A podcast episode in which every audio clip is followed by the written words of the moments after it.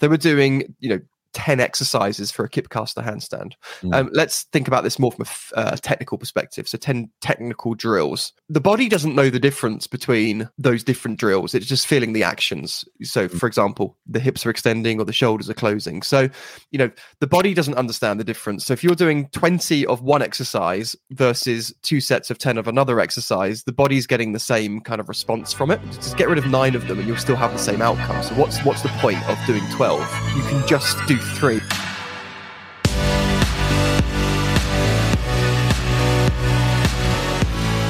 Hello, everyone, and welcome back to another episode of The Shift Show, where my number one goal is to bring you the tools, ideas, and the latest science to help you change gymnasts' lives. My name is Dave Tilley. Today on the podcast, we have a fan favorite, my good buddy, one of my best friends, Nick Ruddock, is back on the podcast, and holy moly, are people going to want to listen to this one? Uh, I always love picking Nick's brain, and I think you know three or four years ago when the podcast was just starting, we did some of these uh, podcasts around event-specific stuff. You know, talking about Yurchenkos and vaults and drills and specific stuff he really likes. And uh, I just know that bars is still something people struggle with and that it's really frustrating and it's unique, right? It's not like floor or vault with tumbling where, you know, you can use one set of skills like a handstand round off combination to kind of get a bunch of stuff done. Bars is very, very unique. And so I know that a lot of people struggle with, you know, just basic shaping and tap swings. And I also know that people struggle with certain skills like flyaways or just kip casting or, you know, giants or stuff like that or release moves. And so I wanted to get Nick on because I feel as though he has not only worked his way through a system that really helps people understand the basic principles that are important to think about, but also he has very, very great drills and very, very good ways to kind of translate those drills into actual skills. And so today on the podcast, uh, you know, there's a couple of surprises in here. One is that you know we we go through Nick's system for his basics, and we talk about vision, we talk about tapping, we talk about you know extension through the shoulders, all the things that Nick thinks Nick thinks are really really important for bar workers. We do go into those, but also we kind of share, you know, based on when this episode's coming out, is that Nick is going to be doing an absolutely just masterful two lectures at the Shift Symposium in 2023 in June for bars. So uh, last year Nick did um, floor, which was very very highly uh, requested for him to do another thing. And so, you know, I wanted to selfishly get him on for another area of his expertise, which is bars. So he's going to be doing a phenomenal two set of lectures on kips and in bars and, you know, circling elements, free hip stall. There's all that kind of stuff. But he's also going to be doing a really nice second lecture on giants and uh, dismounts and things like that. So uh, it's pretty epic. You know, I'm really lucky to, to know Nick and be friends with Nick. And, you know, the last five years have been really cool to have a cool friendship kind of develop. And so I think this is, this podcast is an example of us just bantering and kind of shooting the, shooting the crap a little bit to, to relax. But there also is a just crazy amount of value that comes out from the principles, the drills, the ideas, the things that he thinks about. So yeah, I would really, really appreciate if people in the gymnastics community would share this episode with, uh, you know, people online on Facebook or Instagram, or they're, you know, email it out to all their coaching friends or text it to their friends. Um, that really does help to spread the podcast. But also, um, just rating and review would really give some popularity to this episode that I think it deserves. And so, yeah, stop real quick and just you know give it five stars on you know uh, or four stars or whatever you think stars. I'm not trying to bait you, uh, but uh, you know on iTunes or on Spotify. And uh, yeah, if you're driving, don't do that. But um, if you have the opportunity to, uh, you know, that would really mean the world to us. So yeah, I hope you all enjoy another phenomenal episode with Nick on bars. Nick, what's up, man? We're just so casual now. How are you doing, David? Dude, I'm good, man. Uh, I've lost track of how many times in the podcast. We got to be at least five. You have like the crown, the crown jewel of all five. I don't know. Um, yeah, man. I actually I'm filming a bunch of podcasts today. We were talking about four, and I'm pumped because all the people on the podcast. Not that I love talking to everybody and new people too, but they're all people I'm familiar with. I know well. It's like kind of catching up with old friends. So it's kind of like an excuse for me just to like hang with everybody and like, oh yeah, gymnastic stuff. Like that's cool too. but that's where I'm at this morning. this is your social life, isn't it? Basically, no, the, the shift show is just forced. I know what your diary's like. If you don't put something in the diary for social time, you won't do it. So this is basically your your social time. I am proud to say that my hobby game has been strong in the last six to eight months. So I've been pretty good. Yeah, but uh, this is definitely. I am a social person, so this is a very helpful way to cheat and get both. it's yeah. like content, and I get to like learn stuff. I interviewed um uh somebody who was maybe Tom or someone, but like as someone I was like really wanting to talk to about strength and conditioning for a while, anyways, and it like happened to coordinate our schedules where it was a podcast and this, and I just like I like barely talked. I was like, this is great. It's like a free like lecture. This is fantastic. Mm. So there's nothing better when it threads the needle like seven times where you can kind of get the most out of it. Love it. But Uh, you, of course, uh, have been on before many times, and I think we've had some on culture. We've had some on kind of like big picture stuff. We've also done a lot of event specific stuff. We talked about Vault like three or four years ago, and I feel as though it's a proper time, as you would say, to uh, kind of update and kind of come back around to some of the things that I think I still get the most questions about, which is bars. Man, I feel like mm. the struggle is very real on bars because it is not the other three events, right? It's not like a lower body leg event for women's gymnastics. And so, um, yeah, I'd like to, again, selfishly just like pick your brain and kind of make sure that we're extracting as much as we can from you, but also, you know, the types of questions that I get are about uh, basics, catch handstands, fears on dismount. So maybe just kind of skate around some of the most common things that we get in our inbox and, uh, no better person than to kind of have share some information that's someone like yourself who's been directly in the trenches. You know what I mean? Thank you very much. Yep, looking forward to it. Good. Can I just can we just come back to like your hobbies first of all? Because you sure, kind of like please. went. Dude, I, I, got some crazy new hobbies right now. Well, you're gonna have to share, aren't you? Okay, your so community, I, your basically your social circle are all listening to this. So let's my friends, right? I'm just share.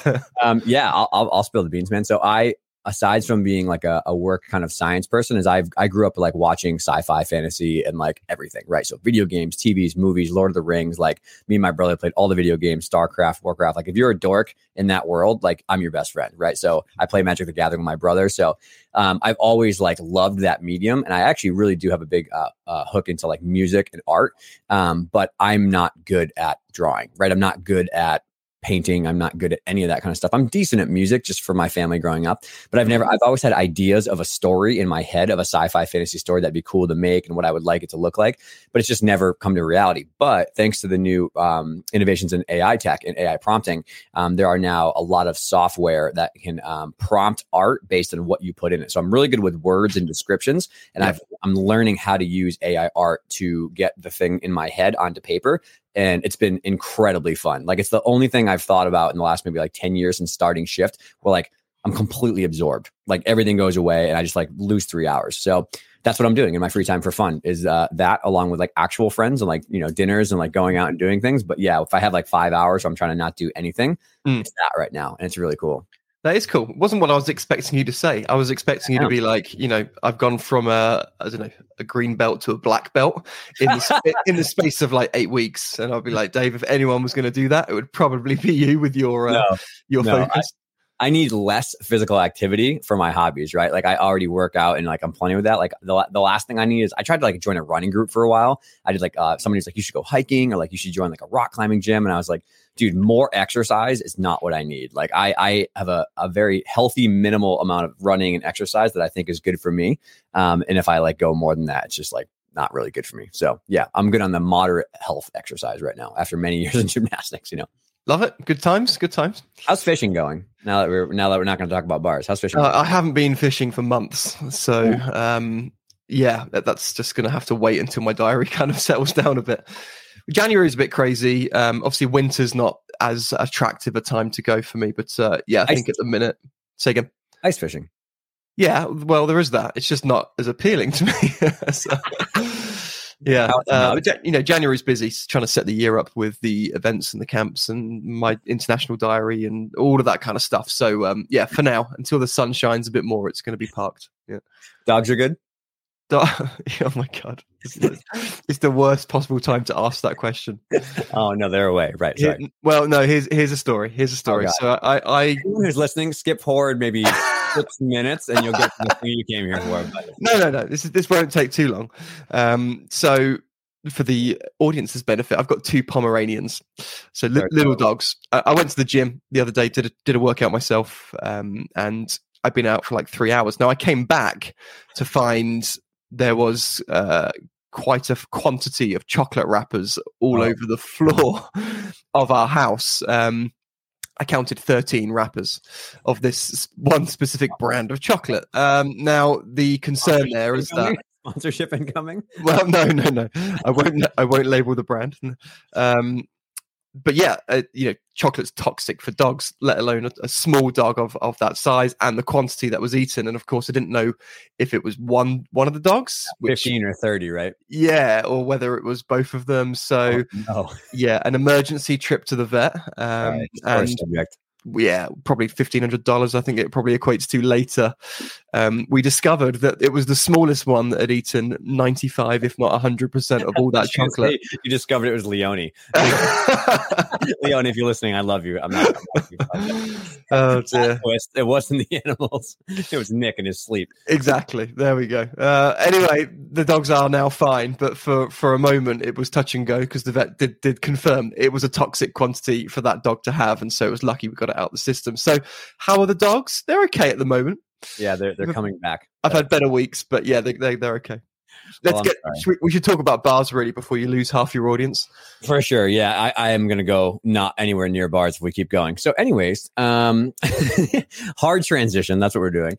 Yeah. Uh, we talked three years ago. I think we talked about bars maybe before the pandemic and all the mm-hmm. situation, and uh, I think we had a good conversation around like the big picture stuff, principles, which I definitely want to talk on again. But I think I think a lot of the people out there, when they reach out, they want some more like meat on the bones. You know, they want some specific examples and or ideas and then last year's symposium when you talked a lot about floor people really i think got a good picture into your world if they're not already like you know members of the academy and stuff. They saw like oh there's like this big picture philosophy piece but yeah. there's also this layered like specific drills and specific things that you really like to see or look for to, to try to help people. So that's kind of my thought process is, is, start a little big picture and then kind of move our way down the funnel towards the end of getting like some really hardcore um, ideas if that's okay with you. So um, yeah anything before we dive in or no, I just think you know what's what's important for the, the listeners to understand about my approach, if they don't already know, it's just it's very simplistic. Mm. So you know, it could almost be looked at as being like, is that it? Is that Nick's approach? But but yeah, that is it, and um, in, in good reason. I think our competitive advantage, or one of them now as coaches,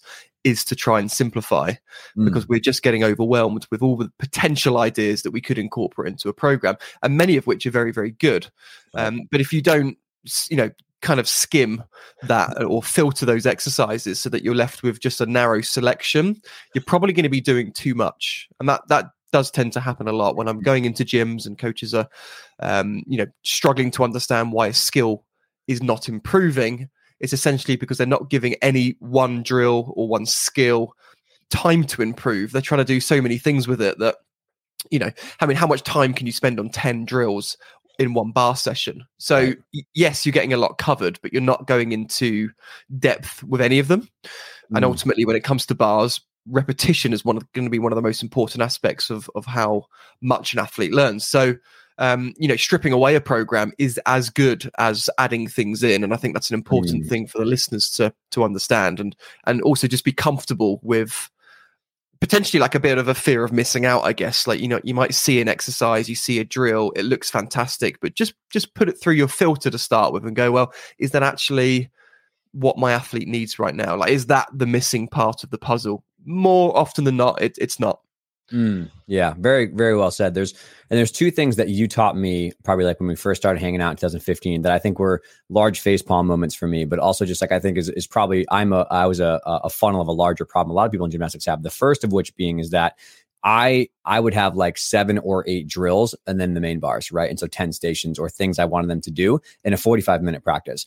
And we knew basics were important. So by the time we get our grips on, we get up to the basics, we do all our shaping, we do that, and then we try to explain the drills, then we finally get people going. We're like 30 minutes into the rotation, right? It's like mm. really hard to get a real assignment going. And I remember you um, asking me one time about like, well, how many things are like you just said like send me a picture of what it looks like, whatever. And you were like, probably half of that you don't need you know, and it wasn't that you don't need it technically. It was like it's not going to be effective in any way, shape, or form for a 45 minute practice. And I know for sure a lot of these people who are listening have 30 minutes. They don't have an hour, hour and a half to do bars and mosey around and look at film and set this drill up. Like it's really a group of 10 girls that are moving. And so that's the first thing I'd love to hear more on is, is kind of like maybe that minimal effective dose or finding efficiency, you know? The question I often ask coaches is if you took that exercise away, how would it impact your your program? Mm. And so sometimes, again, this is all very well intentioned stuff, and, and there's always context behind this. So you know we've got to put it through our own filters. But essentially, if a if a coach was doing, um, I was going to use an acrobatic example, but as this is a bars episode, we should use a bars one. If they were doing, you know, 10 exercises for a kipcaster handstand. Mm. Um, let's think about this more from a uh, technical perspective. So 10 technical drills. You know, the body doesn't know the difference between those different drills. It's just feeling the actions. So, Mm. for example, the hips are extending or the shoulders are closing. So, you know, the body doesn't understand the difference. So, if you're doing 20 of one exercise versus two sets of 10 of another exercise, the body's getting the same kind of response from it. Mm. Um, and so, when it's when it, I mean, I see this more in, on floor when you've got like 12 different round off drills within a floor basic circuit, and you're like, look, just get rid of nine of them, and you'll still have the same outcome. So, what's what's the point of doing 12? You you can just do three. Why are you laughing, Dave? What's funny? Because you just led to my next point in my head, and I was Right. like, you know, you roasted me for something that I did. I'm going to talk about next. Okay. like, no, you told me this, and it's my fault. I was gonna, I was thinking, should we go back to the dogs and fishing? Because you're laughing No. at me already. So we've Uh, had no, we've had no British mishaps, no words that I think are hilarious. I didn't yet. think so. Okay, use of language has been more than appropriate Are in you still with intercontinental. basil? Have you been cooking with basil lately, or Not not lately. Look, right back to bars, Dave. Come on. okay, we're on it. So anyway, as I, as I was saying, you know, sometimes you can just get you know the question is if you got rid of that exercise, would it make a difference to the program? And this is also for skills that have already been learnt. Now, I'm a- massive advocate for a handstand, of course. You know, no one's going to speak more highly of the importance of, of having perfect handstands than myself. But once your athlete has achieved that perfect handstand, you don't need to invest an hour and a half of body shaping a week into the handstand because they've already got it. You need to maintain it, but you can start playing with how much time uh, you need to actually maintain that skill. So the next question is if you reduce the amount of time spent on that, would you still get the same benefit or would that skill deteriorate? And I just, just use a, a handstand as an example, but you know, training is just all about being as efficient and effective with the time that you've got available. That's what this this is. Because if it didn't matter that the athletes were training 60 hours a week, then of Mm. course we could do all these things because variety is important. It's probably a bit more enjoyable and we can play around. But ultimately, as you've mentioned, the you know, time is a big constraint for most of the audience that are listening.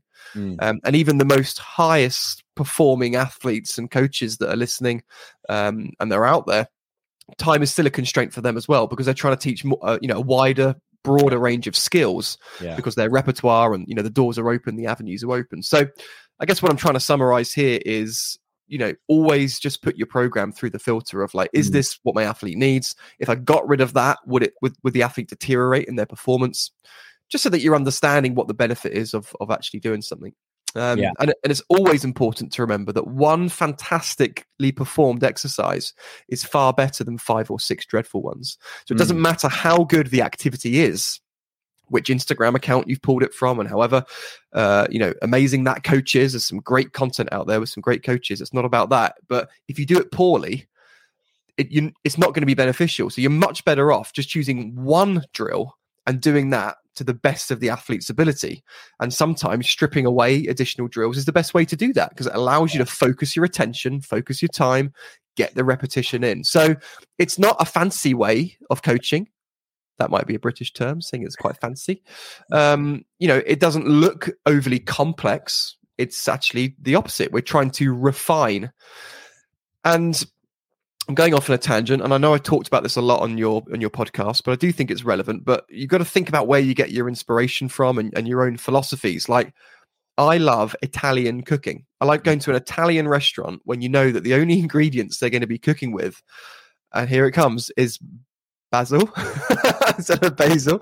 Okay, but you've got uh, you know tomatoes, you've got fresh pasta, uh, a bit of garlic, salt, pepper. There's not much else that goes into their food, like a couple of different things, but there's not much that goes in. But what they're able to do with those ingredients is to create a masterpiece because Mm. those ingredients are of the most exceptional standards. You know, they're completely fresh, they're handmade um, from trusted suppliers. And the message here, I guess the analogy is that you can create a masterpiece with your gymnasts just using a finite number of ingredients Mm. as long as they are of an exceptional quality. So that's my philosophy when it comes to bars. And I just, yeah, really encourage the listeners to do the same thing. Addition by subtraction, you know, take stuff away in order to improve. Yeah, and I think we can continue down this uh, this path of uh, things Dave did wrong and Nick corrected or taught me on. And the reason I was laughing before is because the this conversation of efficiency and really knowing what you're trying to find as the actual, you know, uh, skill in front of you, what it's going to look like is. I think I sent you uh, a video of a girl doing like a Yurchenko layer or something like that, and I was like, "Hey, what do you think on this?" Uh, with like her entry, and you were like, "Well, like, what are you looking for?" And in that moment, I realized I don't really know what that like you know I don't really know what the gold standard shape is that I'm trying to even see on the board is and what you call a Kodak moment or a snapshot. And uh, it kind of like pulled the rug out from underneath me because I was like oh I don't actually know where I would like her hands to be and it's not and this is a bigger picture which is not saying there's one technique that everyone has to do but in the moment as a coach you need to know what technique you're looking for. You know, you need to look where the hand's supposed to be, are the ears supposed to be covered, where the hips supposed to be. And that was a big eye-opening moment for me because I actually really didn't know the key points of performance of a Yurchenko. And you were like, okay, well, you need to figure, you know, you need to learn that first because thinking about efficiency, one of the the most of uh, easy ways to burn time is to not really have a very clear set of Kodak pictures to compare to, and then not have one or two drills in your back pocket that, like, if the arms go here, how can I help the arms get to here? Well, there's a good drill for that, right? So outside of the gym, coaches, and hopefully the benefit of your content and mine and others is that you can spend more time outside the gym cutting through the noise and finding what you really like and what works, and then having two or three things to do to perfection than being like, here's 49 drills that could possibly fix an arm circle. You know what I mean? And so I think that's maybe the second thing I really valued you for when you taught me that was like, do you really understand the key points of performance? And if not, it's okay. You need to find someone who can teach you that and make sure that you understand what you're aiming for, you know? Yeah, I think one of my favorite quotes on this topic is that clarity precedes mastery. So you can't achieve mastery unless you've got crystal clear clarity. And you certainly can't communicate it to an athlete mm. um, because obviously they're just going to be responding to your feedback and your exercises that you're giving them. So if you're a little bit vague about exactly what you're after, then the athlete will interpret that as well. Um, and yeah, without clarity, muddy water. It's just very, very difficult to to achieve a, a high performance standard. And I think that's it. You know, you know that I talk a lot about the balance between standards and expectations. Mm. And your expectations, I believe, should be on a sliding scale. You know, there are times where you should have super high expectations of what the athlete is doing. Um, there are times when we have to lower our expectations. Um, it could be that the athlete's tired. It could be that it's a new skill, so our mm. expectations mm. can't be high. They, they might be coming back from injury or holidays. You know, just as some examples, as mm. we approach competition, our expectations are more likely to be higher. Um, mm. If they're performing a skill that they've consolidated, our expectations are most likely to be high. So that's on a sliding scale. But our standards, to me, uh, are something that we don't ever lower. Our standards represent our understanding of a skill. So, new emerging coaches won't have high standards because they've yet to be exposed or have the knowledge of what a high standard is. So, let's take a backward giant, for example, um, a, a emerging lower level coach that's maybe entering the sport, doesn't have much experience you know won't recognize that the arms need to be completely straight and the ears need to be covered as the athlete shifts and the shift needs to happen at a certain point and we want them to hang underneath the bar as low as possible. All of that kind of stuff. They'll see the athlete circling around the bar and that might be okay for them because hey they're doing a backward giant right? So our standards are something that we should always um, strive to improve and that for me just comes through knowledge mm. gaining new knowledge, gaining new experience. Now, I'm not bashing anyone here that hasn't got the experience because we've all been there uh, and i'm still there on many different skills as well of having um, you know not having complete clarity of, of what i'm what i'm trying to do so like you said mentorship research spending times in in, in high performing environments you know going to gyms where exceptional bar work is just part of what they do. Then that's how you're going to raise your own standard. Mm. and then it's down to you to be able to communicate that in a effective way to your athletes to try and raise their performance. And right. that's that's that's the key. Now what we often get wrong in coaching is that we have um oh, what can go wrong in coaching is that we have these super high standards. Well, that's great. There's nothing wrong with that. But we also have massively high expectations too much of the time, so over a prolonged period, without being flexible. And sometimes this can result in athletes that have, you know, an issue with failure. Now, having really high expectations doesn't necessarily suggest that, the, that there's bad coaching going on. Um, but if you don't, if we don't allow our athletes to fail and make mistakes, of course, and the repercussions of that could potentially be that, yeah, they just struggle to fail and make mistakes, and they have a very negative view on, on you know, on on failure basically, as opposed to it just being part of the process. Mm, so yeah, standards and expectations super high, super important. Yeah. I should say. And I, th- I, think those are great, right? I think like if you if you get a bunch of great drills, but you don't understand those two principles first, it doesn't matter if you literally went to like the world bar champion and watched all her drills and did it all and tried to take that to your gym, it just wouldn't stick, right? Because those two things by themselves are critical as like a foundational piece. And I think so now as we move, maybe that's kind of like the most macro coaching philosophy, right, around this topic. As we move one layer deeper, um, before we go fishing, Girls. I wrote that in the outline for the notes, by the way. It's for me to you wink did. there, so I paused to wink. Yeah. Um, but before we going down, I know you have like more specific subset principles that for bars or skills in particular that are, you know, whether it's vision or things like that you believe in. Could you just because we talked about these in other episodes, but can you just quickly maybe highlight those real quick? That way people can set the stage for the next piece when we talk about skills. Yeah, okay. So I've got five principles that I teach bars by. There's there's four on acrobatics, but there's five when it comes to bars. So um, what I think is important with teaching or having an, a principle led approach is that it again creates some intention and purpose around what I'm doing with the athletes. You know what I'm what I'm looking for. Um, it gives me clarity on on where my attention should be focused, and it helps us, I think, as coaches to really understand what these key well philosophies and principles are that are contributing to good bars. Mm. So these are my principles. The listeners might have their own that they coach by, or potentially just different use of language around some of the same points. But I'll just um, I'll just cover them off quickly. So we've got sight, flight, swing, shape, and extension. And uh, the beauty of these is they're they're all very well connected. So I'll, I'll break these down one by one, starting with sight. This is one of the acrobatic principles as well, because as I've um, said many times on many podcasts and webinars, I believe there's a, a deliberate place to look in every single skill that's being performed. Most of the time, the athlete is looking at the body or the apparatus. Mm. So, an example on bars would be that we want the athlete to look at the low bar as they're doing the descent of their backward giant.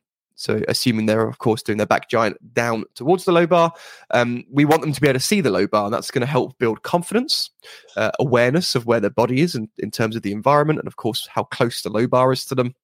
But it's also going to improve um, body shape and the aesthetics, the technical qualities that the judges are looking for when performing a skill as well. So, those are kind of the, the main mm. benefits of, of vision, being visual in, in gymnastics.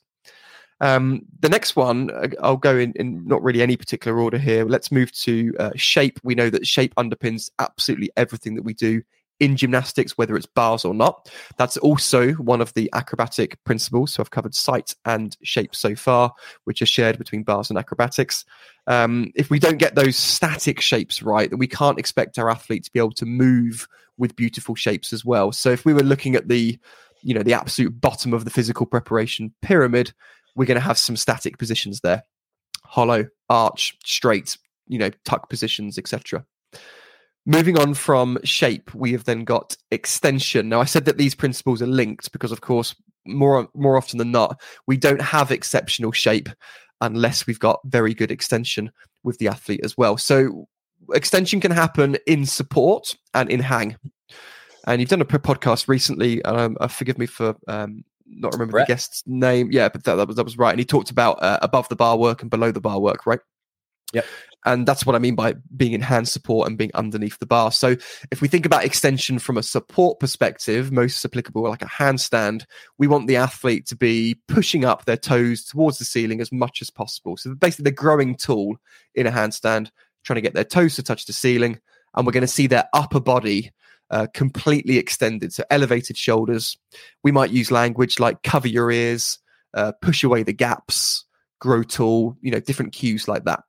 Now, underneath the bar, it's exactly the same concept, but of course it's reversed because we're not pushing now, we're trying to hang instead. So we still want the toes to, or the hips to try and pull down towards the floor. We want maximum extension so the athlete is hanging through their shoulder girdle instead of extending. And that's just going to result in, again, nice aesthetics. It's going to look good. Mm. It's also going to just improve the general mechanics of swing. Swing being the next principle. And I said these are all linked. Okay, so I've covered sight, I've covered uh, shape, extension, and now swing. And of course, swing's just massively important for so many skills. You know, you won't see a great bar worker unable to swing effectively. That means swinging with energy, swinging swinging with amplitude. And so again, as a philosophy, swinging will become a big part of any bars program that I am uh, working on with with an athlete. I want all athletes on bars to be able to do a swing flyaway and a swing front away. I want them all to be able to do uh, a, a, candlestick release or a shoulder stand release. I want them to be able to do that for a backwards skill like a Gienger or a flyaway, but I want them to be able to do that in a reverse position, potentially for a Jaeger or a double front dismount. Um, I don't know what the terminology you would use for that, but it's kind of like a handstand release. You know, yeah. so they let, let go of the bar in a handstand. Uh, and you tend to hold them by the wrists or, or near the elbows. And I just want to jump in before you go to the next one too, because a big question people get is like, I understand how hard like you want to develop a really powerful bar swinger and stuff like that. But like the fear of peeling is very high for a lot of young athletes maybe their hands are smaller, they don't have grip strength yet or something like that. So are there any things on your mind that you're when you're younger athletes, you're like, no, I want you to tap hard. But if you get the, if they peel one time or they like, you know, come under the bar one time, sometimes that puts a big fear block on them. Mm, yeah, that's a really, really valid point. Um, so for me, it's not necessarily about tapping harder; it's about being smooth with the action. Mm. So a lot of kids, when they peel off, um, not all yeah. the time, of course, but it's because the action has, has been a bit jerky. Mm. So they've made a uh, too swift a shape change or transition as too aggressive, and again, that mm. kind of ruins swing. You know, a good swing will look very fluid it will be soft actually uh, you know it would look very transitional mm. um, as opposed to looking too aggressive and dynamic now we can save that level of uh, of energy and aggressive taps for things like uh, Tkachev's, which will happen later on. But when we're first teaching the kids just to swing, right. we need it to be smooth. So that's one one thing that we need to look for. Um, the better the extension is, so the more they're hanging underneath the bar, the more likely the swing is going to be smooth. Because if you mm. imagine, all the angles are already open. Yeah. Now, if you've got an athlete that's got angles in their shoulders, so they're actually pulling up on the bar, which creates um, an arch in the lower back and a shoulder angle, then when they're trying to swing, those angles are, are opening and closing, and it becomes very reactive. And that's just going to kill swing, and, and they're much more likely to to mm. peel off, like you said before. So and I feel That's like timing is part of it too, right? Like you're kind of hitting on this too. If they don't really understand where and when to tap, sometimes they put all the smooth energy in the wrong spot, directly at the bottom of the bar. I think of a lot of girls who are trying to learn some like swing to fly, which the first time, and they they miss the bar with a very large kind of pike angle instead of that long stretch. So now mm-hmm. they're they're piking and hitting directly at the bottom yep. as if they're doing a Kovacs tap, right? Instead of pushing back long and getting through the bottom all the way through. So um, correct me if I'm wrong there, but I feel like that timing is a huge one too. I think it's massive, yeah, and and I, I think about it from a, a, clock face perspective, and mm, right. normally the the tap or well, uh, got to be diff- got to be uh, careful here. Coaches interpret tap very differently. Yep. Some will think of it as the timing of the arch. Some of some people will think of it as the timing of the of the kick. So I tend to use the language hang and kick. So that means arch and kick. Uh, you know, arch to hollow, for example. So um, at twenty past, roughly at twenty past the hour. Uh, that's where I'm going to see the hang, the hang mm. phase, which is being initiated from both the shoulders and the hips. Mm. And about 22, I'm seeing that transition now back towards the hollow position, roughly. It's roughly there. So, um, and I think, you know what, this is one of the key key components of bars, Dave, because as with all basic fundamental skills, they're actually very time intensive. And right. if you want them to be a, a, super high standard, you're going to have to invest a lot of time in them, despite the fact that we consider them to be basic skills. Right. Like a handstand is, is a basic skill. A round off is considered a basic skill, but just think about how much time we've got to invest in it to get it right uh, and to not get it wrong. Mm. All right. So, um, to to build up a swing, there isn't really a time where you would ever stop doing that. You know, I'd be working on swinging with amplitude with 13, 14, 15 year old junior international athletes because it's still important. You know, I teach a double back from a swing, not from a cast or a handstand mm. or a mm. giant. They they yeah. learn them from a swing. The Jaeger is taught first of all from a swing because swing is so important. And so ultimately, um, if if coaches can get that right, it just makes bars so much easier. Yeah. Yeah. And I kind of cut you off, but I think we have a couple more principles here to get through. So I want to make sure you get those. Yeah. I'll, I'll just touch on one more thing, one more little hack, which I think is useful for swinging because it's a fair objection or challenge with the fact that little kids will not swing well. That is hmm. just a reality. You might have taught them beautiful shapes, but they've got small hands. They might not quite figure out the timing. So you're laughing at me again, David. Just, Sorry, you're so distracted. I was going to make a fishing joke, but I didn't want to do it. For, oh, I see a lot of like kids that are kind of like, yeah, it just like all over the place. You know, it looks like upstream salmon. Yeah, there's a lot going on, but they're not really creating much much in terms of movement. we always used to say working hard but going nowhere. Yeah, yeah. Well, that's it. Um, and so a trapeze is just a really good tool to use in Yeah. in that instance. So if you just hang a trapeze from from a bar rail, the actual bar would have to be quite high depending on the length of the straps. What the trapeze does is gives the athlete time. They've, they're now on like they're swinging on a pendulum, Mm. and it just is the ultimate way of teaching the principle of swing to young kids because they will suddenly have so much time to show their actions and it actually creates a fair amount of enjoyment on bars as well. So there's a little hack that people might have seen at my masterclasses or on my social just use a trapeze really really good thing to do with your younger kids while you're waiting for them to grow and to develop the understanding of the of the movements as well okay? Right so you want me to move on to the next principle. So i think the last one that, that is going to be yeah flight uh, flight essentially is that bars you need to fly. So whether that is a fly away or a front away, uh, teaching a Pak, a Tkachev, these are all flighted skills and they need amplitude. Mm. And again, we've got to remember that all these principles are connected, right? So we're not going to achieve flight without swing. We're not going to achieve swing without um, shape and extension. And so it's just crucial that we've got the mix of all of them combined together. You know, great bars is going to come from the accumulation of Mm. these things being taught correctly. Now, the beauty of something like extension is that we teach it everywhere. It doesn't matter if it's a kip caster handstand, a handstand uh, on the floor, a round off, a front handspring, back handspring. You know, extension is seen in everything that we should be doing in gymnastics. So, as a principle, it's pretty easy to get the athlete to understand that concept because you're constantly reminding them of what that is. Mm. It's pushing up tall, it's covering the ears, it's opening the shoulder angle, getting rid of the gaps.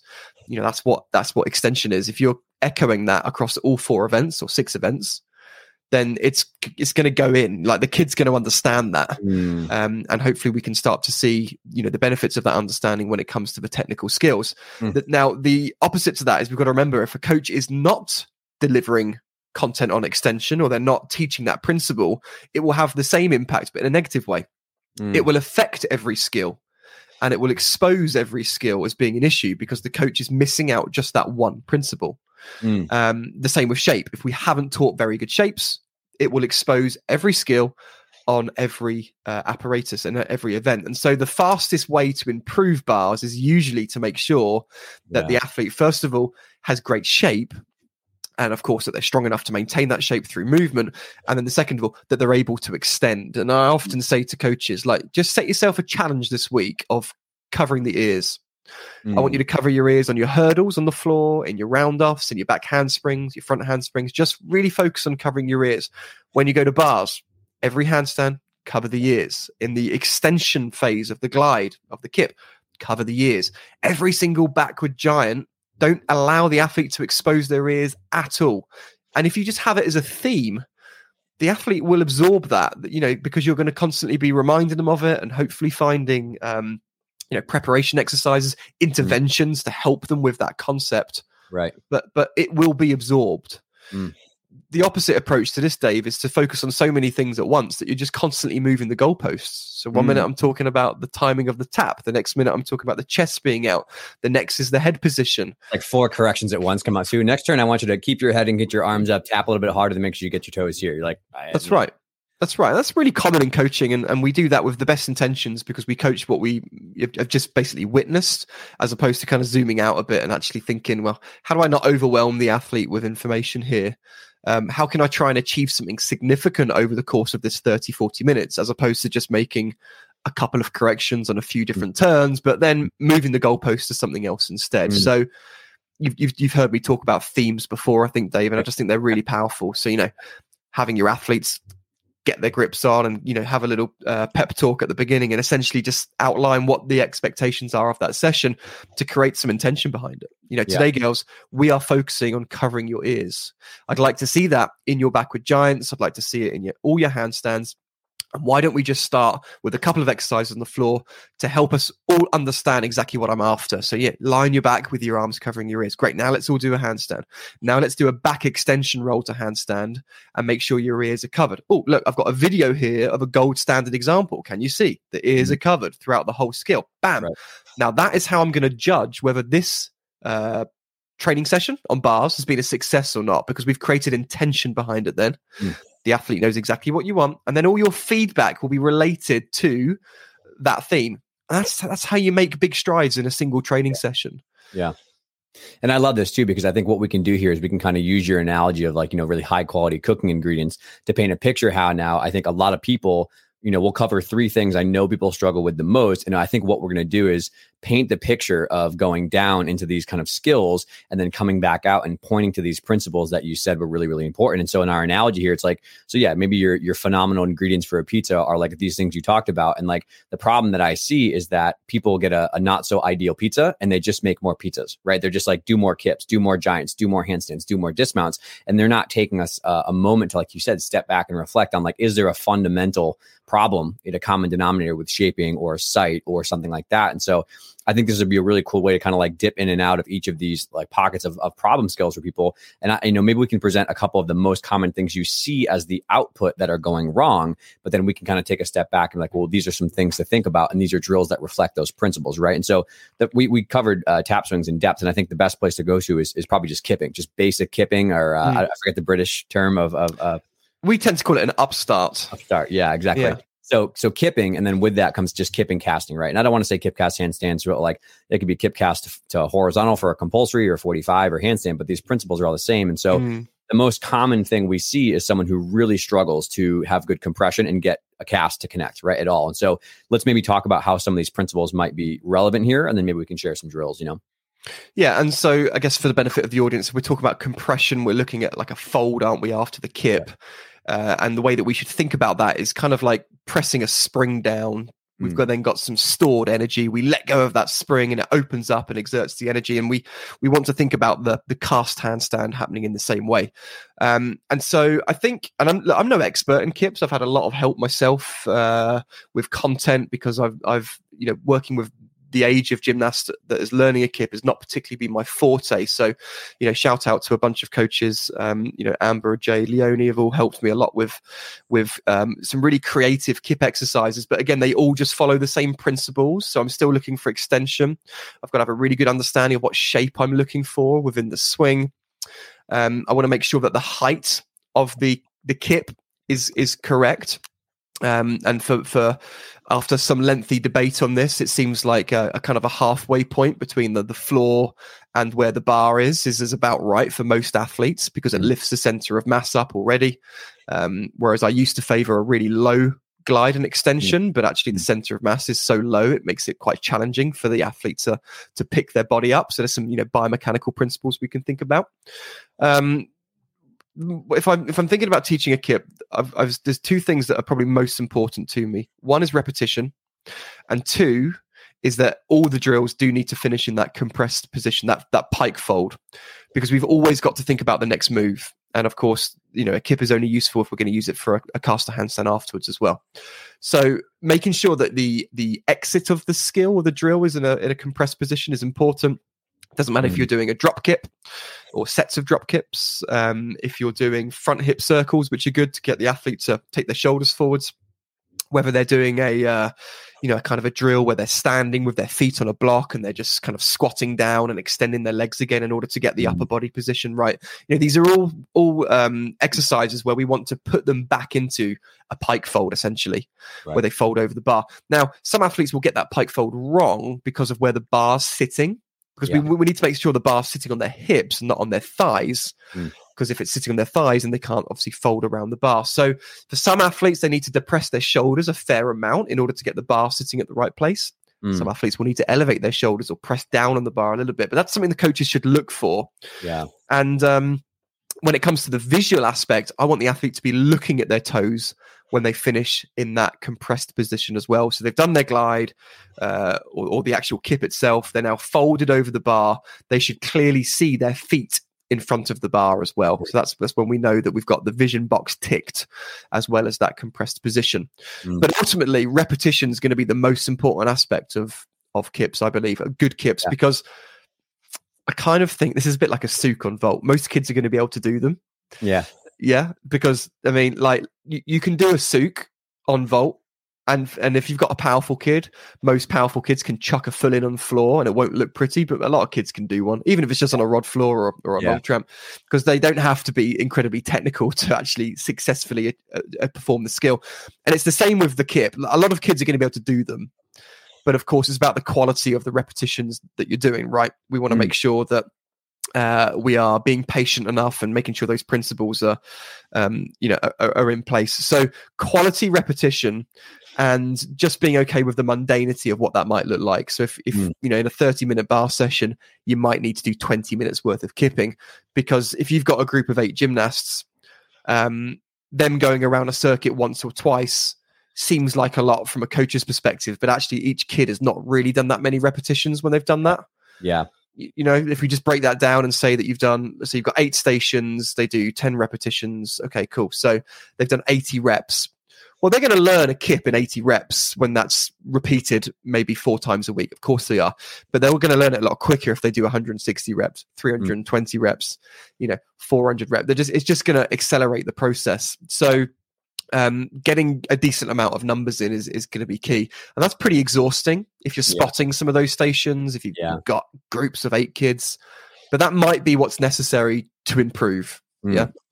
Yeah, and I, I, think something that's really important to highlight here is something I think you and I agree on philosophy wise too is is to really understand how to reverse engineer a big picture into smaller components and look at each of those things kind of on a spreadsheet or like a spokes on a wheel and look at what those things are. So if you see someone who's really struggling with a kip, you can go through your checkbox of what you kind of have, which is like, are you looking at your toes? Do you see your toes? Because if their head is out when they try to kip, it's gonna be very hard to compress their upper chest and get over the bar. So you kind of go through that first. Like, do you know where to look? Do you understand, you know, where your ears should be covered? Do you understand how you're supposed to put the bar in your hips? Like, you kind of go through those principle based ones first. But I think you and I both really um, kind of came to terms with this when we started working together at your masterclass the first time was sometimes the limiting factors are not those bigger pictures, but there are things behind that at a deeper level of a physical preparation or a flexibility point of view, what we call the basics of the basics.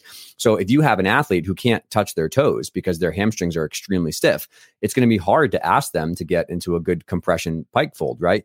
Vice versa, if you have an athlete who's young and their lower core is just not able to even hold their knees up in a tuck hold, how in the world do you think they're going to hold their feet up on a really good extended glide and be able to really rapidly slap into the bar? It's not going to happen, right? And it's not that it can't happen. It's just that you have to understand as a coach, well, it could be a visual thing, it could be a lean thing, it could be a fear thing, but also it could be a basic hamstring flexibility thing. It could be a basic shoulder strength thing. It could be a basic core thing.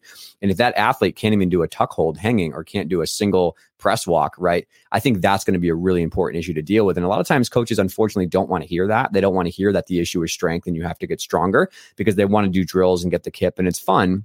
But if you skip steps and sacrifice not all that flexibility or not all that core strength, what do you think happens when you try to go from a kip to a kip cast 45 to a kip cast handstand pirouette in two years, right? Like it's going to be extremely challenging. So taking a step back and working, like checking, like, am I doing core strength every day and compression work every day? Am I doing shoulder strength at least twice to three times a week, right? Like I think that is just so pivotal because sometimes again, people find the end result of a pizza is not what they want, but they don't go all the way back to be like that. The basil that I got is not high quality, masterful that I'm putting into this pizza. Yeah, I think that you know you're absolutely right. The, the low hanging fruit will always be physical preparation. Mm. You know, if we don't tick that box first, that that what you know pyramid of preparation, if we don't get that layer right, it doesn't matter what drills you're trying to do, the athlete just won't be able to achieve them. Um, and yeah, that might not be everyone's favorite thing to hear. Uh, but the beauty of this is, particularly with the youngest children, it's like they just get a lot stronger, much, much, uh, well, very, very fast. Essentially, yeah. you know, they are really high responders to physical preparation. Mm. So if you know, you can see a difference within weeks. I mean, mm. like a couple of weeks if you if you start implementing some new drills, um, and and it's it's easier than having to deal with you know a 15 year old that's training 30 30 hours a week. And we've got to really think about recovery here and training load from a macro perspective and how many routines and hard landing it's like no okay you've got a group of eight year old kids. They're going to recover really quickly. They're going to come in with an abundance of energy and uh, you know you can wear them out. And that's what they need to build up that capacity to train you know some some conditioning there and they'll get strong really, really quick if you're just consistent, which is obviously mm. you're aware of my daily dozen model. It's just yeah. based on simplicity and repetition that you do a certain number of categories of exercises every single training day. It's the most simple form of conditioning that you can think of. You know, mm. every training day you do caster handstands, every training day you do a rope climb and upper body stuff. So uh, and they respond really really fast to that so that should be the good news for coaches that are listening Mm. you know if they're if they're struggling with some of those as you said basics of the basics like you know if your kid's not able to hold their feet up in a glide yeah they're not going to be able to do a kip but they might be able to do it in, in a few weeks hold their feet up in the glide if you just do a little bit more core every single day Right. Right. And I think that's a, a really good kind of like, you know, maybe compulsory or kind of entry level skill. And I'd like to maybe move the conversation to one that again is, is plaguing many athletes, which is like getting consistent, really good giants. And I hmm. think in this situation, it is the most guilty of the end result. People are coaching the end result, which is just kick your toes harder, like just get your feet over the bar, right? They're looking at the end of missing a giant or having a an uncontrolled giant that's a little bit wonky, and they're coaching the end result versus pulling it back and actually thinking about like, well, it's actually the timing of the tap, or it's the lack of extension, right? Or it's the it's the lack of vision being put into a really specific spot that's keeping the head in. And so I'd like to maybe talk about what some of the common issues are you find are making giants not be as effective, and then we can talk about maybe a couple drills, and then finally move on to dismounts and kind of uh, you know pull this all together here. okay so i think one of the one of the big issues here is is just a lack of physical development Mm. What we have got to try and do as coaches is to one coach the athlete that's standing in front of us but also like a chess game you're trying to anticipate the next moves as well Right. and bars is as one of the the events where you're going to suffer earliest as a result of a changing body Mm. puberty getting taller um, you know managing those changes limb length different you know all of a sudden i'm now closer to the low bar my you know if, if an athlete grows 10 centimeters or a few inches then you know the difference of of their core strength could be significant Yeah. and bars is where you're going to see it first and Yeah. bars is where you're going to get impacted and this is probably where i would imagine the listeners can really resonate with this that they'll be like but my Low bar's gymnast coming used to quick. Yeah, my my gymnast used to be able to do this. It's like, yeah, they used to be able to do it before they hit puberty, before they grew. Mm. Now their lack of physical development is being exposed by the fact that their body has changed. So, you- Mm. like a chess game, it's like a chess game, but it's a predictable one. It's like it's like playing chess, but you know the moves because you know that that athlete is going to grow. You know they're going to get taller. So if you haven't done all the front end work, which is to make them super strong, you know, not only conditioning but real strength, um, core development, you know, upper body development, shape understanding. If you haven't done that pre puberty, then there's a really good chance that your athlete will suffer when they start to grow. Mm. Um, so we're just making it harder for ourselves. And and the reason why we make this mistake is because the athlete in front of us at this stage, at eight nine years old, is able to do the skill. Mm. So some of us we won't even register that they're going to have a problem in two years' time. It's like, hey, I've got a nine year old and she can do a backward giant. Cool. Yeah, that's good. Okay, but are you anticipating maybe some of those technical errors or their lack of physical shape, which uh, physical strength, which maybe isn't being exposed now, but are you anticipating how that could be a problem in the future? It's Mm. difficult, particularly for sort of emerging coaches to understand because there's no crystal ball. You know, Right. all they're doing is seeing that their kid can can do a back giant, so they think that everything's going to be fine, and they'll Yeah. just be able to progress on to the next stage. You know, that next move on the chessboard, which is, uh, you know, to do a giant with a turn, for example. Mm. Um, so I think that's that's one aspect is just not investing enough time in really good physical preparation.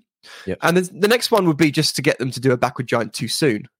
And we see this on straps or metal bar, loop bar, whatever the audience refer it to, because you can strap a kid into that, cast them up to handstand with some help, and just kind of spin them around the bar. and and again, because they're young, yeah, because they're young and they're snappy and they've got energy, they'll probably do it. They'll get around the bar. You know, some of them they won't, some of them they will, and then they'll figure out how to do it more often successfully. They'll start to develop an understanding of the tap. Um, but they're scratching the surface really about, you know, from a coaching and a methodology perspective of swing, shape, extension. Mm. And again, because the athlete is flying around that bar, we then go, well, they can do it there. So let's move them on to the next step. But that's the issue. We've got gaps. And if we skip over those gaps and move them on or move them up the skill ladder, it's just going to get exposed later on. I think this is this, the difference between higher performing coaches. They understand where gaps are before they've actually seen them. You know, you're anticipating the fact that that issue on the backward giant, which I can't really see now, but I haven't covered it, so it's going to be a problem in the future. You know, they're they're able to anticipate what's next. Mm. Um, so that'll be my my next thing. So here, not enough physical preparation, and then just going too soon with spinning them around a bar. Yeah. and yeah, And I have a good comment on this, and I think we can then ask a quick question, but which is Mm. I think there's been there's no better and more relevant um, example of when your principles show up as the most important, which is the the falling part of a giant, which terrifies so many athletes. Right? They don't know understand, you know, shape and extension and vision, and so they fall in a slightly compressed, not really open shape, and then and they get scared of peeling in the bottom. Right? So like. Yep that was very uh, revolutionary for me when you taught me that, which is like, are they really completely extended ears, completely covered, staring at the bar, and they know exactly where their toes are going because their head is in, but they're looking at the low bar and they know where they're coming, right? And when we started to implement just way more simple drills to get them to confidently fall on their own, not Dave hauling them to a cast handstand, death gripping their wrist, and it's going to be okay if I don't make it, but really just letting them play around with kip cast and just from 45, just really long extension, see the low bar and just tap and then shoulder stand into a mat or into a pit and just getting them confident on like how hard and how much tension they have to create on the fall was really really helpful to clean up a lot of the fears that we had with people who were not willing to tap hard for giants so i wanted to point that out because i think mm. this is an example of where your principles really shine through you know and then on that, go ahead. Sorry. Yeah, I was just going to say. So, uh, uh, an excellent drill is just to change the top bar for a metal bar. Mm-hmm. Leave the low bar, low rail as it is. Maybe chuck a mat over it just to pad it up a little bit, and get the athlete to sw- just literally swing backwards and forwards, passing the low bar, looking at mm. it each time. They can straddle and then close their legs each time they pass the bar, whether it's on the way up or on the way down. Um, and that's really going to help them to understand the exact location of the bar in relation to their swing.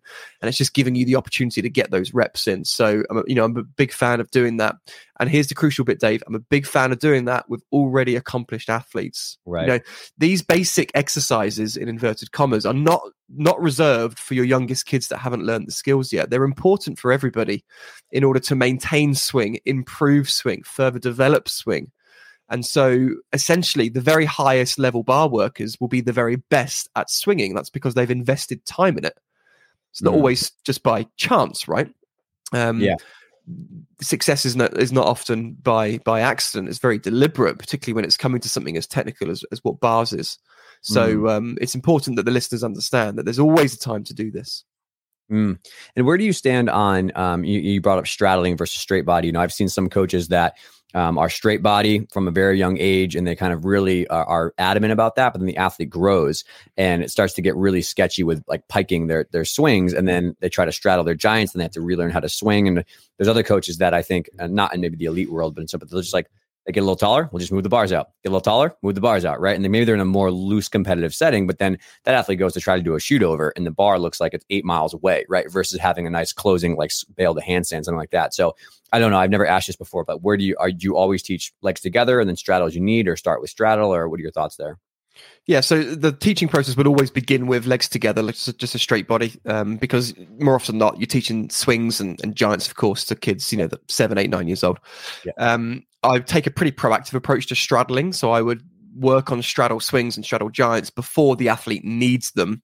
Mm. And by need them, I mean that they're not tall enough yet to hit the low bar because you want them to not think of it as a reactive, like, oh, you're getting tall, you're going to hit the low bar soon, and that and that's that can be an issue. Now, in Britain and potentially most of Europe, it, we don't adjust the bars like you do in the states. So we don't yeah. go mega wide like you can do at NCAA and I don't know maybe level tens. I'm not clued up enough as to what you do, but in the UK we stick to FIG, yeah. um, to my knowledge, still at least anyway. And so we are, you know, much more likely to have to adapt as opposed to mm. ignore the fact that the athlete has grown and right. um, but you know ultimately a straddle is designed to make the body shorter so mm. that's essentially what we're trying to do and therefore it allows us to keep the hips flatter which again is going to improve shape and swing never thought about it that's very that's a very wise shortness yeah i didn't thought about that yeah if you the way that i illustrate this to an athlete if you get them to lie down on the floor uh, in a handstand position. So with their legs together, and then you just draw a chalk line where their hands are and their toes are, and then you ask them to straddle their legs, and then you now draw where their toes are again. They will notice that their body has reduced in length, and that's ultimately what we're trying to achieve.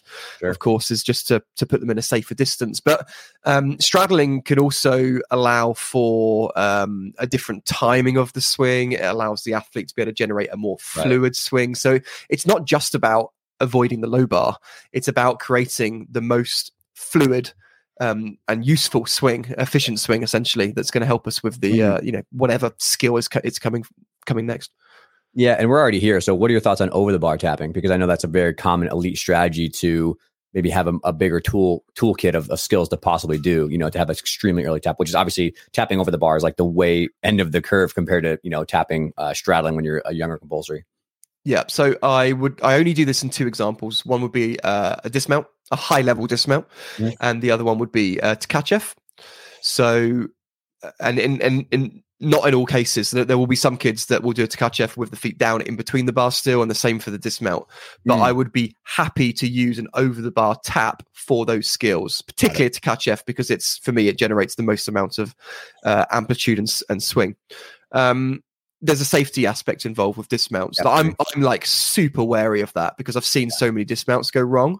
Yeah. And it's just something you know, not just the flyaways, but when you're you're stepping into the world of of you know back in full outs and uh, you know double pike dismounts, we really do have to consider safety here and making sure yeah. that the athlete is a is a comfortable, consistent, safe distance away from the bar. So there's sometimes if I if I'm not able to trust that the athlete can do that safely, I will take a 0.1 deduction on the knees with them hanging over the top of the bar. Yeah. Because you just got to weigh it up and go, well, yeah.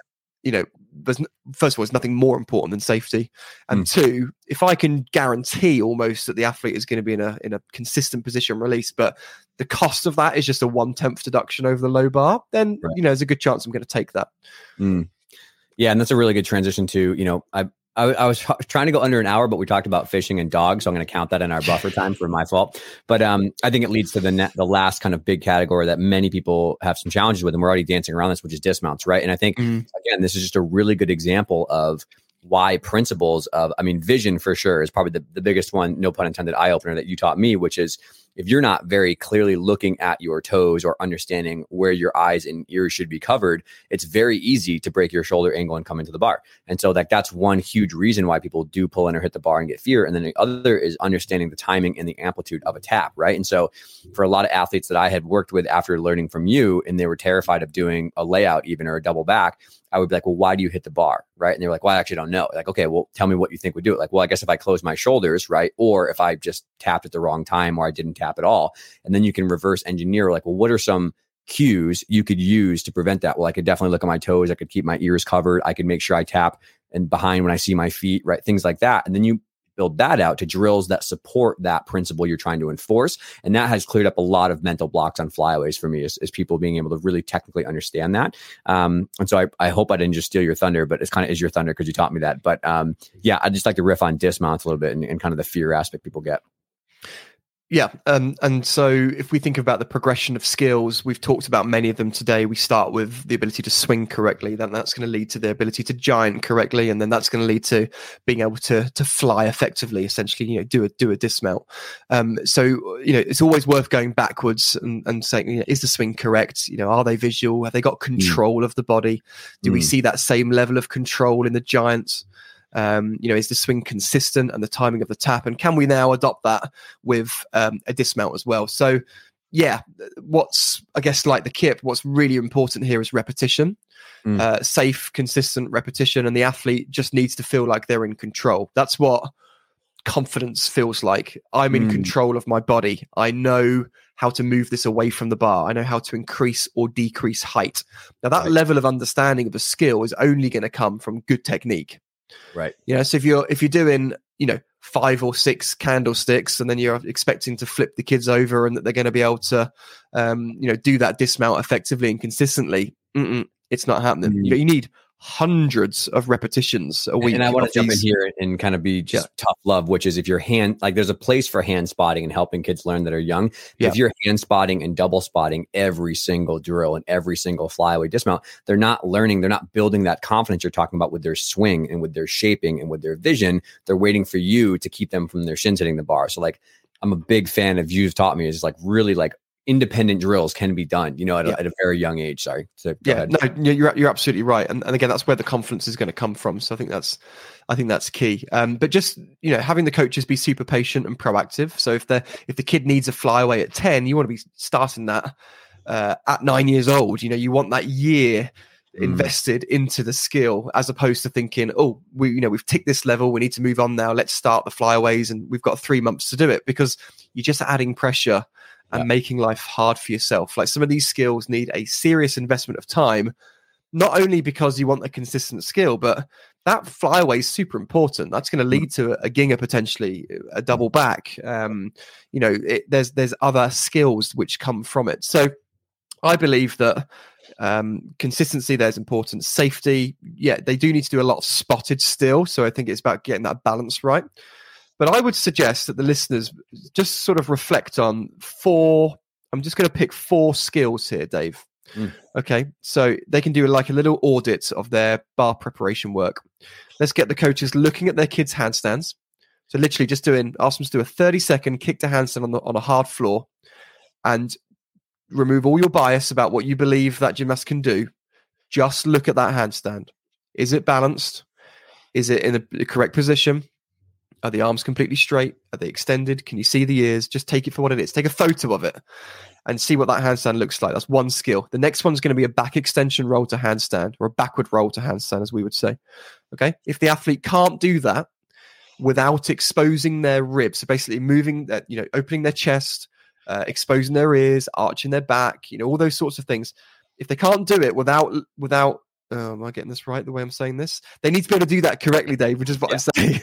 okay, so um, if they're opening their chest or, or bending their arms or sticking their head out, then the preparation work is just not right at that stage. Fix mm. it, work on it. The next thing is going to be looking at their swing.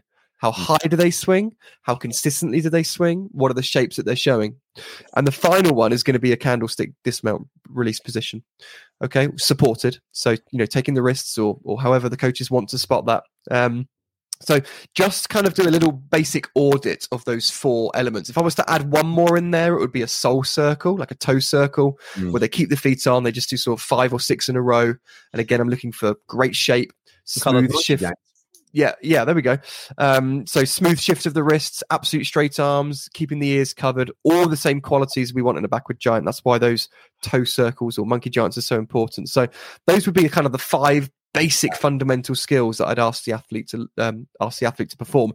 And you've just got to strip away all your bias and just go like, where are we at? Like really, where are we at? Mm and because a, a, handstand hold and a back extension roll a handstand will tell me most of what I need to know about an athlete's level of preparation. They don't even mm. need to get on the bar. Yeah, and that and that's not because I'm amazing or anything like that. It's because those skills are such key indicators of preparation. Yeah. And only a kid that's been prepared properly will be able to do a back backward roll a handstand with their ribs in, without moving the head, you know, keeping their uh, their ears covered with absolute straight arms. There's a serious amount of preparation that goes into that, and that will tell mm. you all that you need to know. Have you ever heard when people say that you can judge the quality of a restaurant by the uh, cleanliness of the toilets? I have not heard that. I have heard that it is the uh, the quality or the um, the cleanliness of the tablecloths. That's what I've heard. Interesting. Well, you're wrong and I'm right. Okay, it's about the cleanliness of the toilets, and I always think about that analogy when I'm explaining like the best way of understanding the quality of your bar work will be looking at a back extension roll handstand. Like that's just that's your skill. That's your indicator. Okay we're gonna we're gonna keep that analogy right where it is and move on. um, the last point I wanted to make before we uh, probably banter for two more hours and I skip my next podcast is um, I think it's really important what you said, which is that the the year in advance you want to be trying to thinking about these things. And here in the states, the progression of really young athletes, like they they first do like an all low bar compulsory, then they eventually jump to the high bar, and like that is such a golden opportunity to really drill these principles and these foundations. Because like the kids that are doing slow bar kicks, like they're like five sometimes, right? They're like barely, barely yeah. present, right? But when they start to get mature enough where they're jumping to the high bar, it's such a scary point for them. But like that can be ears covered. Are you looking at the bar? Are you extending as long as you possibly can? Like mm. really good hollow shape we work on. Like that's not complex, like you said. That's just a basic understanding of fundamentals. But ingraining that when they're six or when they're seven and they jump becomes do you really keep those ears covered when you tap hard you really they have a, a half turn dismount here at one of our levels yeah so like you really understand that long kick swing half turn and like really keeping the ears covered same vision because mm-hmm. that then becomes when you do your first flyaway drill, when you do your first shoulder stand, do you have the same exact principles mapped there? And we could make that argument for that girl who's going to be in 10 years doing a super powerful uh, laid out full out right? And she's a college athlete or an elite athlete. Like it's literally the same thing she learned when she was jumping to the high bar when she was six right? And i think that's just such a, a, really good way to maybe wrap this up and thread that needle through all the principles we talked about from the the biggest picture of the two we talked about which is principles of all coaching to bar ideas down to like specific nitty gritty drills you know? Mm. yep i completely agree. Fantastic. You can you could be introducing those principles at a, a super young age, like Yeah. even like doing a forward roll on the floor. You can start talking about where they should be looking and, and co- covering their ears and things like that. So yeah, that's going to be that's going to be key. And because you're embedding it in when they're young, they're more likely to transfer that throughout their their entire sort of skill acquisition journey. So yeah, Mm. good stuff, great, David. Good stuff. Yeah, and we oh, this is like literally the tip of the iceberg for bars. And thankfully, this is a segue. Um, when this one comes out, actually, it will be the week that we announce the symposium. And uh, you know, we we tried to shuffle up a lot of the the presenters to get a lot more people involved. But I felt like whether it's friendship or whether it's just because you're, you're a wealth of knowledge, um, I wanted to have you back on to do bar lectures. So I feel like two of the more exciting lectures are going to be your circling and in bar lecture, and then we're actually going to do a lecture on giants and dismounts. And so yeah, if you didn't think you had enough drills and things to work on now, uh, come the next lecture you're going to have a whole boatload. You know what I mean? So I, I know you probably haven't gotten all the way through creating these things, but um, are you are you particularly interested in sharing anything for those lectures that you can tease? Well, we're certainly going to be uh, bringing some of the concepts and principles that we've talked about in this episode to life, so people will be able to see them visually. So, Yeah. you know, breaking down what those drills look like, um, seeing the actual learning models visually, whether that's the uh, you know five principles of bars, for example. Talk Mm. about my optimization tool. These are all learning concepts which are super important for us to to, to develop as coaches, really. Mm. So, um, yeah, bring it to life visually and sharing some of those uh, yeah great exercises. It just always helps connect the dots, doesn't it, between the theory and and then practice. So yeah, very much looking forward to, to joining you again for another great symposium, and it'll be amazing. Yeah. And I remember last year uh, I shared some of the notes with you, but I think people really enjoyed the blend of the high level philosophy that went down to like specific. Because last year you did twisting and front and back, and people were like, "I see all the acrobatic principles, but now I see exactly where that shows up in this whip half drill or this back half roll drill on a resi." And I think there was a lot of really good positive feedback. Of you know, I, I've been to some lectures where it's just like all up in the clouds. And I've been to other lectures they show you seventy four drills and they rip through it real fast, and you're like kind of lost on either side. So yeah, just a kudos to you because I think you do a really good job of maybe blending uh, a little bit of both of that. Thank you very much. Appreciate it. Pleasure, my friend. Well, I am excited to, uh, yeah, get ready for the symposium and, and make all my lectures as well, and have you there again. So, uh, thank you for your uh, your hour of time that we had here. And uh, are there any hobby stories or things you want to talk about before we, you know, bore the listeners more with a send off? Or are you okay? I think I'm okay for now. we'll leave on a high instead. yeah, thanks for everyone who's who's got this far in the episode and has chosen to to, to stay. Appreciate it. going to timestamp the actual bar content and the other twenty minutes. On Oh, gosh. ends that are Good times. good, Good times. Thank you so much. Thank you. Appreciate it.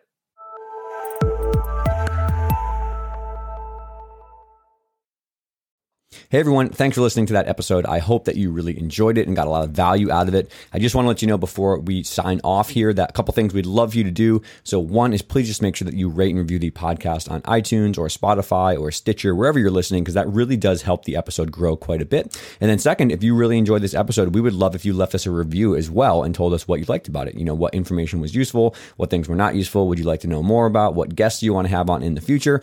And then also as you kind of go about your day, if you found something really useful, toss it up on social media. We love to hear from people on Instagram or Twitter or, you know, all the different websites that they're using for social media. Facebook is great too. But yeah, let us know what you like because honestly, the podcast comes from people who just tell us what they're finding useful. And that's how we create the next set of content. So yeah, tag us in the podcast or tag us online, whatever you're doing, and uh, let us know what you think. Thanks.